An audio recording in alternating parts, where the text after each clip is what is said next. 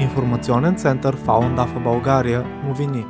Последователи на китайският метод за самоусъвършенстване Фаундафа представиха същността на практиката в Софийското читалище Факел.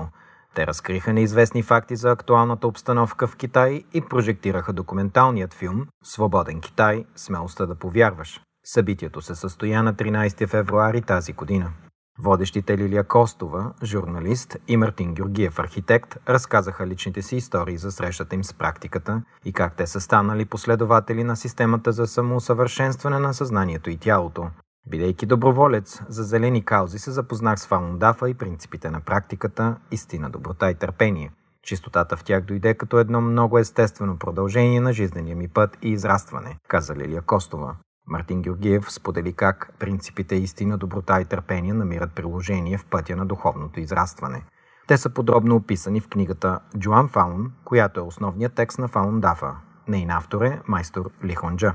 Практиката включва и пет медитативни упражнения за подобряване на здравето, тъй като съчетава самосъвършенстването на духа и тялото едновременно. След оживена дискусия за практиката бе прожектиран филма Свободен Китай – Смелостта да повярваш.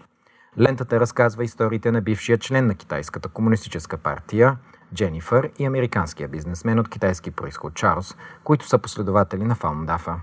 В Китай обаче практиката е преследвана от китайския комунистически режим вече 17 години заради огромната и популярност.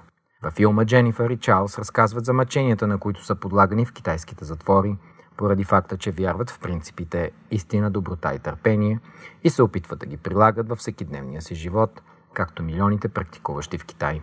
Лентата пресъздава още реалността на широкомащабното нарушаване на човешките права в Китай, дава отговори на въпроси за происхода на ефтините китайски стоки, за цензурата в китайския интернет е незаконната търговия с човешки органи за трансплантация. Режисьорът на филма е Майкъл Палман, който е и автор на Тибет отвъд страха. Упражненията, книгата и други материали за Фалундафа могат да бъдат свалени безплатно от сайта www.falundafa.org, изписани на латинец.